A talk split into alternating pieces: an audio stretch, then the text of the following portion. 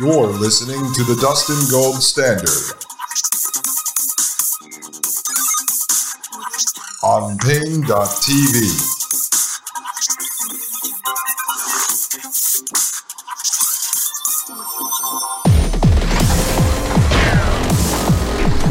Ladies and gentlemen, welcome back to the Dustin Gold Standard. My name is Dustin Gold, and you are listening to Paine.tv slash gold. All right, folks, let's get back to Queen Maxima here at the International Monetary Fund October 2022 panel discussion on CBDCs. Now, countries with limited financial infrastructure could also leapfrog directly to a CBDC arrangement connecting to an inclusive, safe, and efficient payment system. But all these possible advantages are not a foregone conclusion. The implementation of any CBDCs would need to be accompanied by policy reforms and safeguards to address difficulties and risks.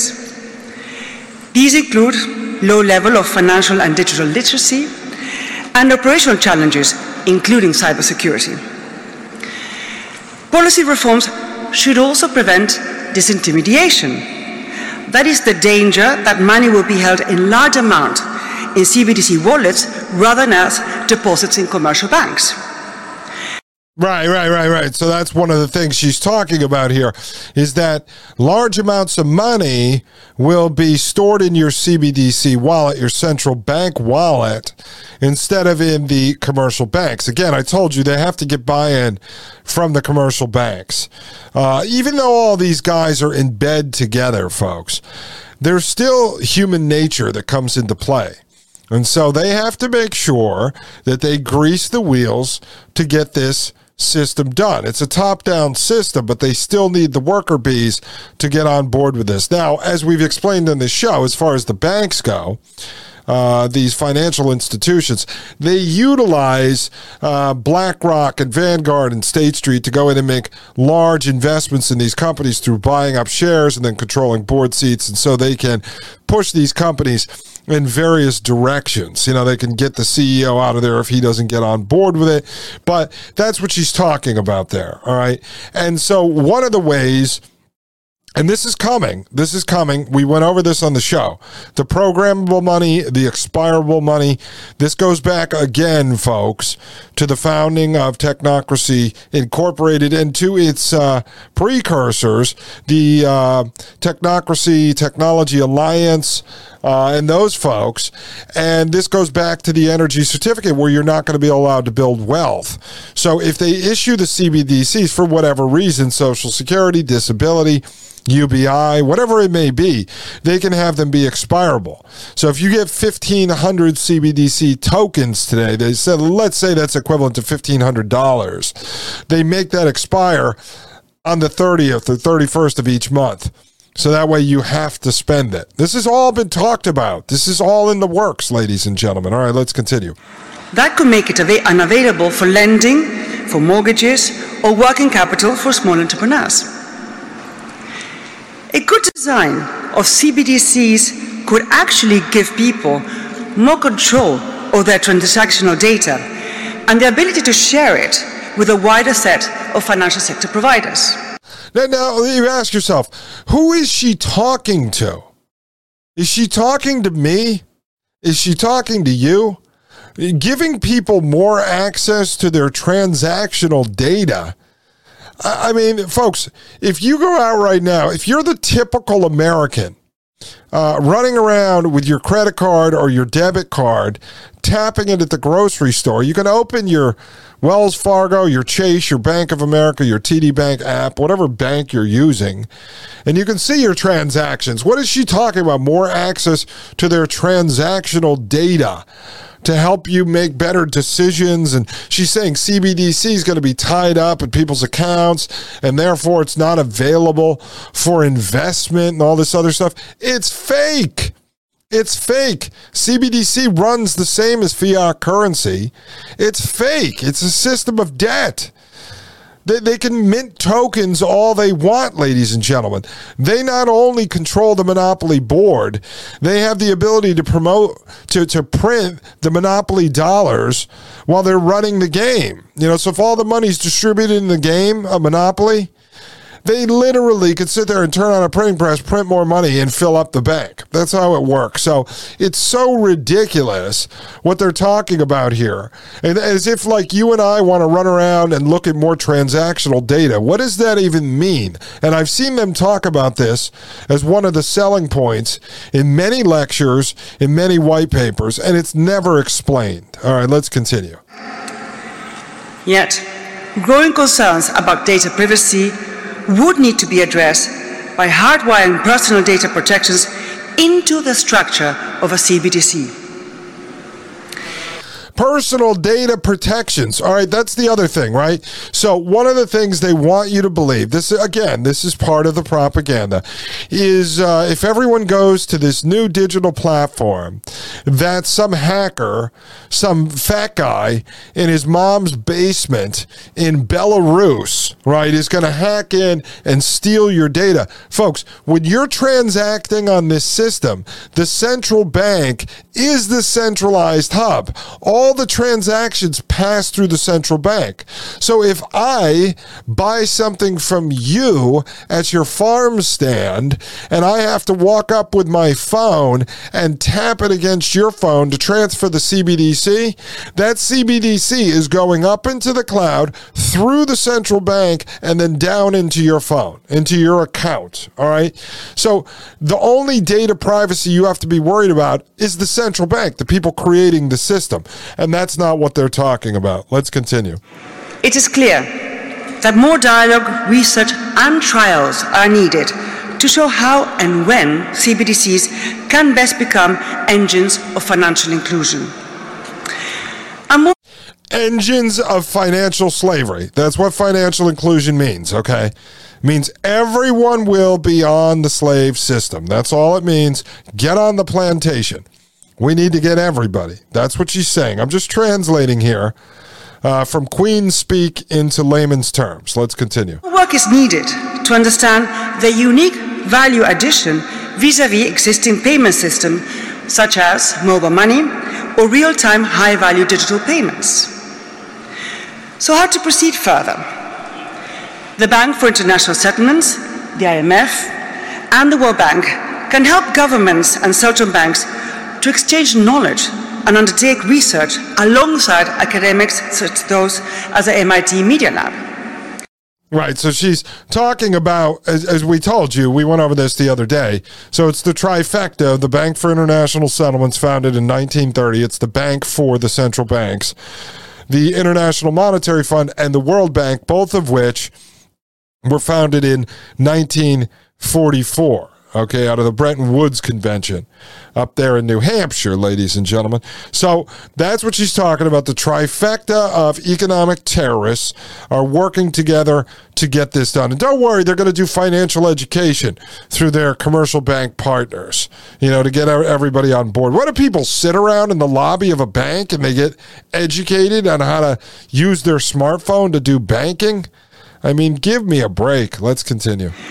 Global platforms like the G20 and G7, can provide venues to develop common understanding and principles, and possibly even standards.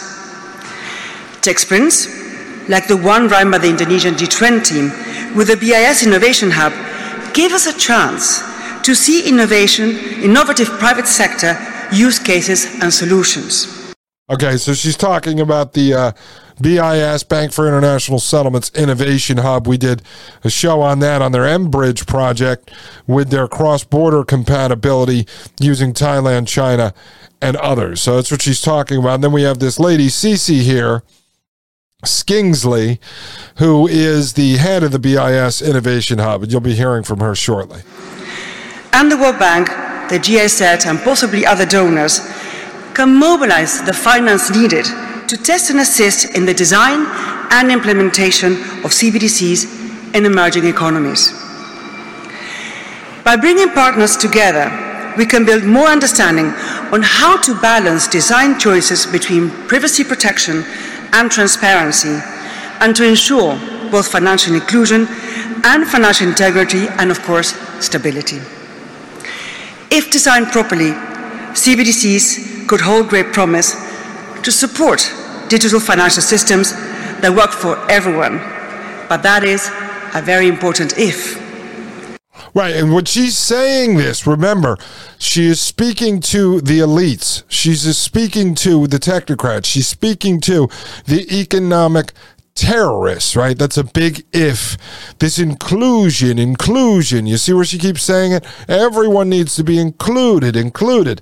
All that is, folks, is when we design this, how do we make sure 100% of the people are on this system, forced into this system? No one is allowed to escape the system.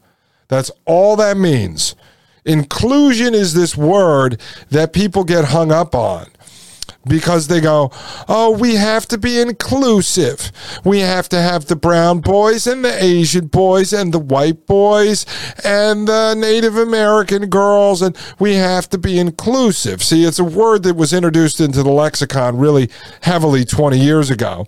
And so when we hear it now, it tugs at people's heartstrings, and people perceive it to be something that is good, that is just, right? So what they do, she's beyond a virtual uh, virtue with the word inclusion. She's telling the bankers we got to make sure that we loop everyone into this system. All right, I'm not going to say that again, but I want to make that point.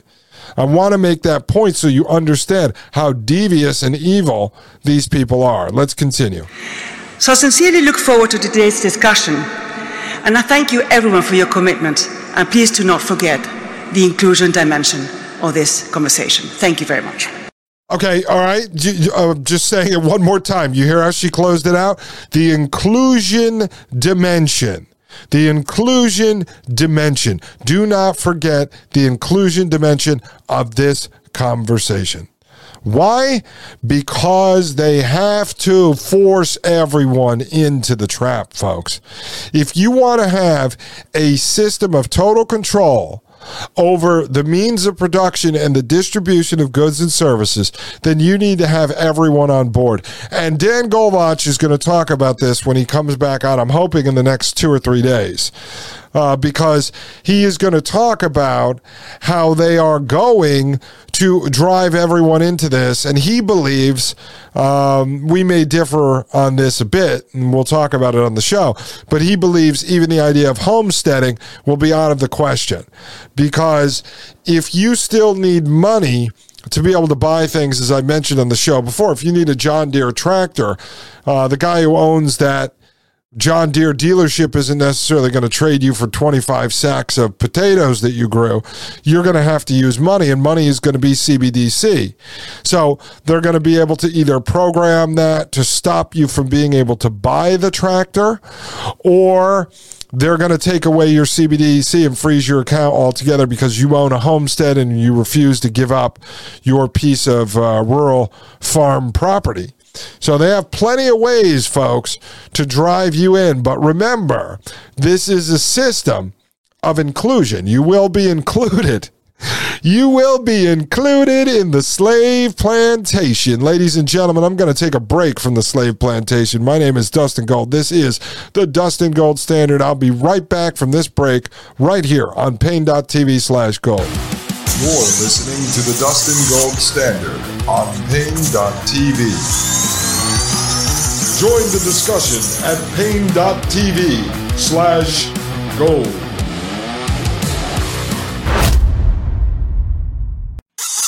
You're listening to the Dustin Gold Standard on Paine.tv. Ladies and gentlemen, welcome back to the Dustin Gold Standard right here on Paine.tv slash gold. My name is Dustin Gold, and we are dissecting central bank digital currency. Very, very key element in all of this, folks. And we're going to be moving on past this topic shortly. I've got a couple more panel discussions to review with you, and then we're going to loop back in Wide Awake Jim and tie all this together uh, with a pretty little bow for you folks. And then we're going to start to talk about uh, solutions, move into the solution phase of this discussion and I'm going to start getting into some other topics that I have been reviewing, some books I've been reading, bringing in a lot more information because the more we are educated, the more we can start to design a better future for ourselves. That is the key to this whole entire show, the Dustin Gold Standard. This is what I'm working on, and it will get bigger. The messages will get clearer. The solutions will become more apparent as we move forward. Um, and as I start to find my footing here, ladies and gentlemen, because right now I'm just in the educating phase. We do talk solutions, but I'm really in the educating phase of this. All right, I roll it back so you can hear the closing statement from Queen Maxima and then her big applause that she gets, folks, because she is so inclusive. Let's continue. So I sincerely look forward to today's discussion, and I thank you everyone for your commitment, and please do not forget the inclusion dimension of this conversation. Thank you very much. Yay, inclusion! And then Chris is coming back up to well, the stage. You have been literally given a royal treatment on the topics of CBDC and financial inclusion. Let us worship the royalty, a royal, royal treatment, ladies and gentlemen. So, this is Chris, managing director of the International Monetary Fund. You saw her in the World Economic Forum panel discussion on CBDCs that we reviewed in episode 108, I believe it was, maybe 107. I can't even remember anymore, folks. We've done so many episodes at this point. All right, let's continue. I told Her Majesty when we were coming in that uh, after her, my job would be much easier. I would be, uh, I would have much less to say, and I was right. So uh, bear with me uh, on giving you an image and then outlining three priorities for CBDCs to help. No, no, no. Just let me ask you, a quote, like, what did the Queen say besides inclusion, inclusion, design, inclusion, inclusion? That's basically all she said. We have to include, include, this include, make sure the commercial banks get their cut of the action, and we're ready to rock and roll. That's pretty much it. She could have just came up to the mic with a crown on uh, saying, I am the queen, long live the queen. And she just gets up there and says, Look, make sure we drive everyone into the slave system, uh, figure out how to bring some kind of Wi Fi to the uh, rural areas in the Western countries and out to the mud huts in the uh, deserts of Mexico and uh, places like Africa, and then make sure the commercial banks get a slice of the action so these grifter scumbags get on board with the bigger grifter scumbags that I'm friends with at the central banks. All right, thanks. I'm the queen. Have a good day. It's pretty much what she could have said. Now they've got Chris here. Um, from the International Monetary Fund, and she just, this lady, the more I listen to her, I swear to God, my IQ just drops. It drops. It's it just drops listening to this woman. But let's continue. It's painful, folks. It's painful. But these are the people who rule over us. Ask yourself while you're listening to this or watching this, how do these people I showed this to my wife. She said to me, How do these people end up in positions of power? I don't know, folks. I don't know. They couldn't find smarter people, but somehow, somehow they're advancing their cause. They're very organized and they get shit done, ladies and gentlemen. They do. Get her done. Get her done. They get her done, ladies and gentlemen. All right, let's continue with Chris. Here is the image.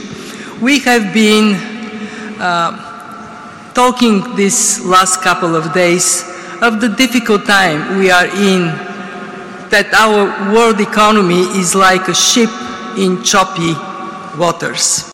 Okay, so uh, let me just ask you this because we hear this too.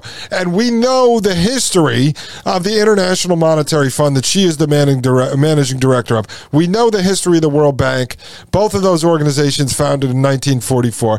We know the history of the Bank for International Settlements, the Bank for the Central Banks, founded in 1930.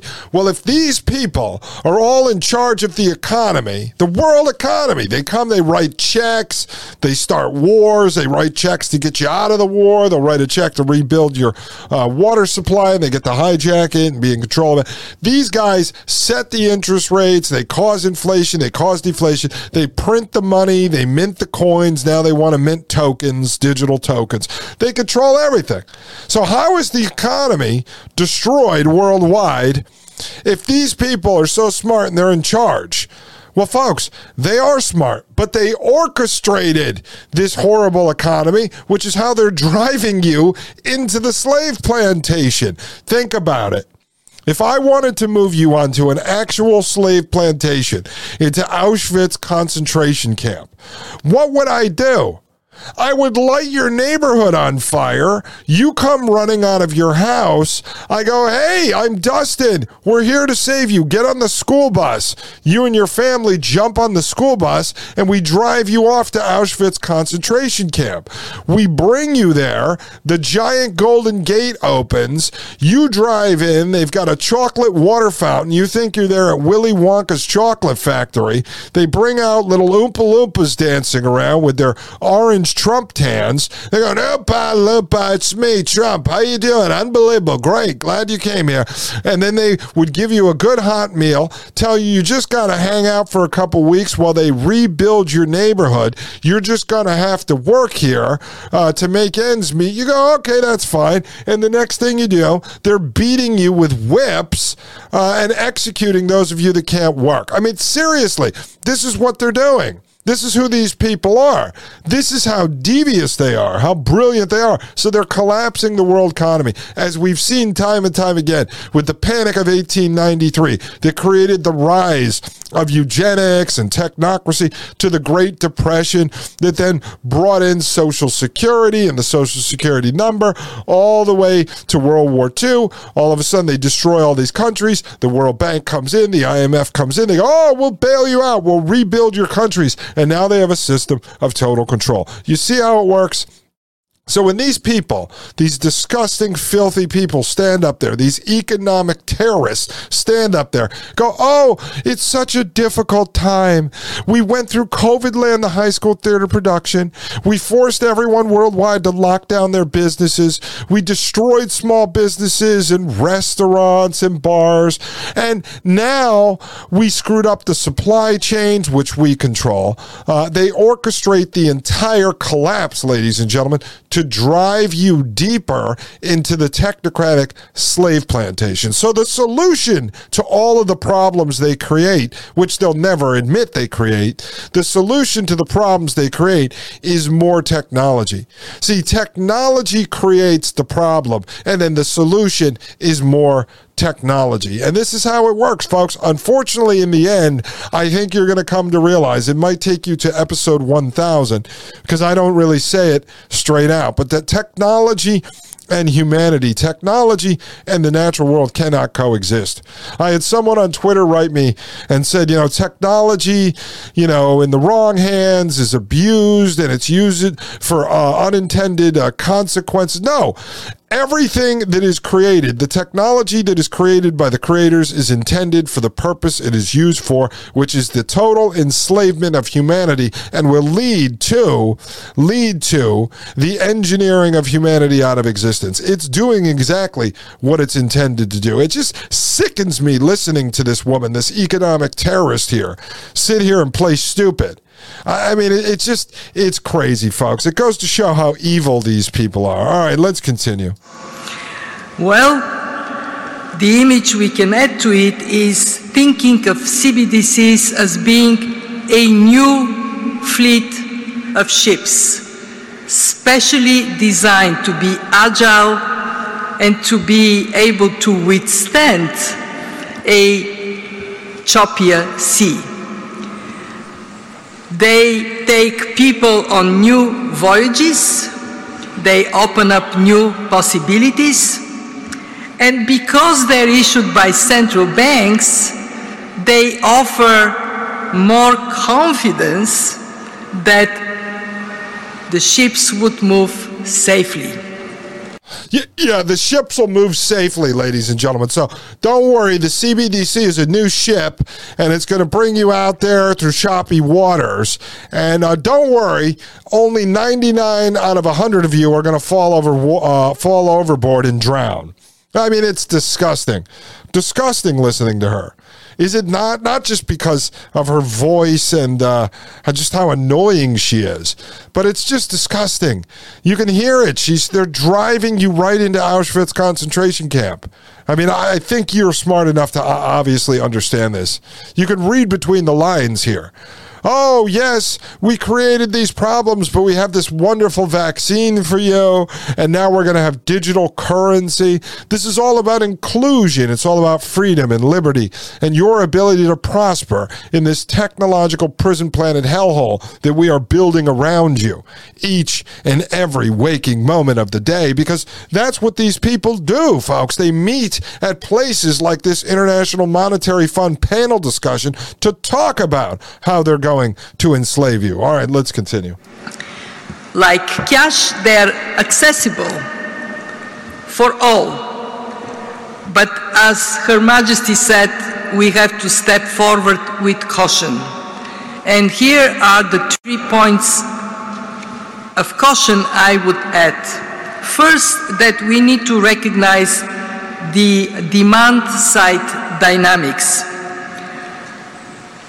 better understanding of local barriers for inclusion, better understanding of why some payment instruments are preferred and others are not.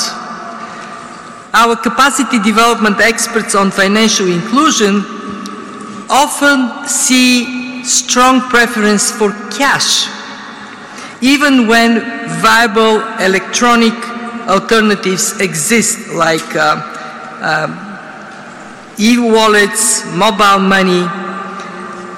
Why are consumers not using these products? Is it lack of trust in the payment service providers?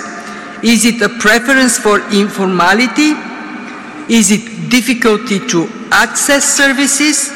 Or it is that it costs a little bit more for people for whom every penny counts. We need to understand that so we can then make a proper uh, information provision that covers for people how not using cash is better to protect yourself against crime and how if you use digital money you can graduate from payments to credit and that, of course, enhances financial inclusion. Okay, okay. So you got what she said right there. And, and this is important. All right, this is a plus for us. Uh, just like I broke down um, when we reviewed the World Economic Forum discussion on CBDCs and we talked about their pain points. It's important because I've heard them talk about this as well. What you're seeing here is they don't want to spark a full blown organic revolution where we drag them out of their homes like Muammar Gaddafi and uh, pry their eyes out with a pickle fork. You know what I'm saying? With an hors d'oeuvre spoon. All right. They, they don't want that to happen to them. And so this is what tells you they're actually flesh and blood. But they're saying there are certain people that want to transact in cash.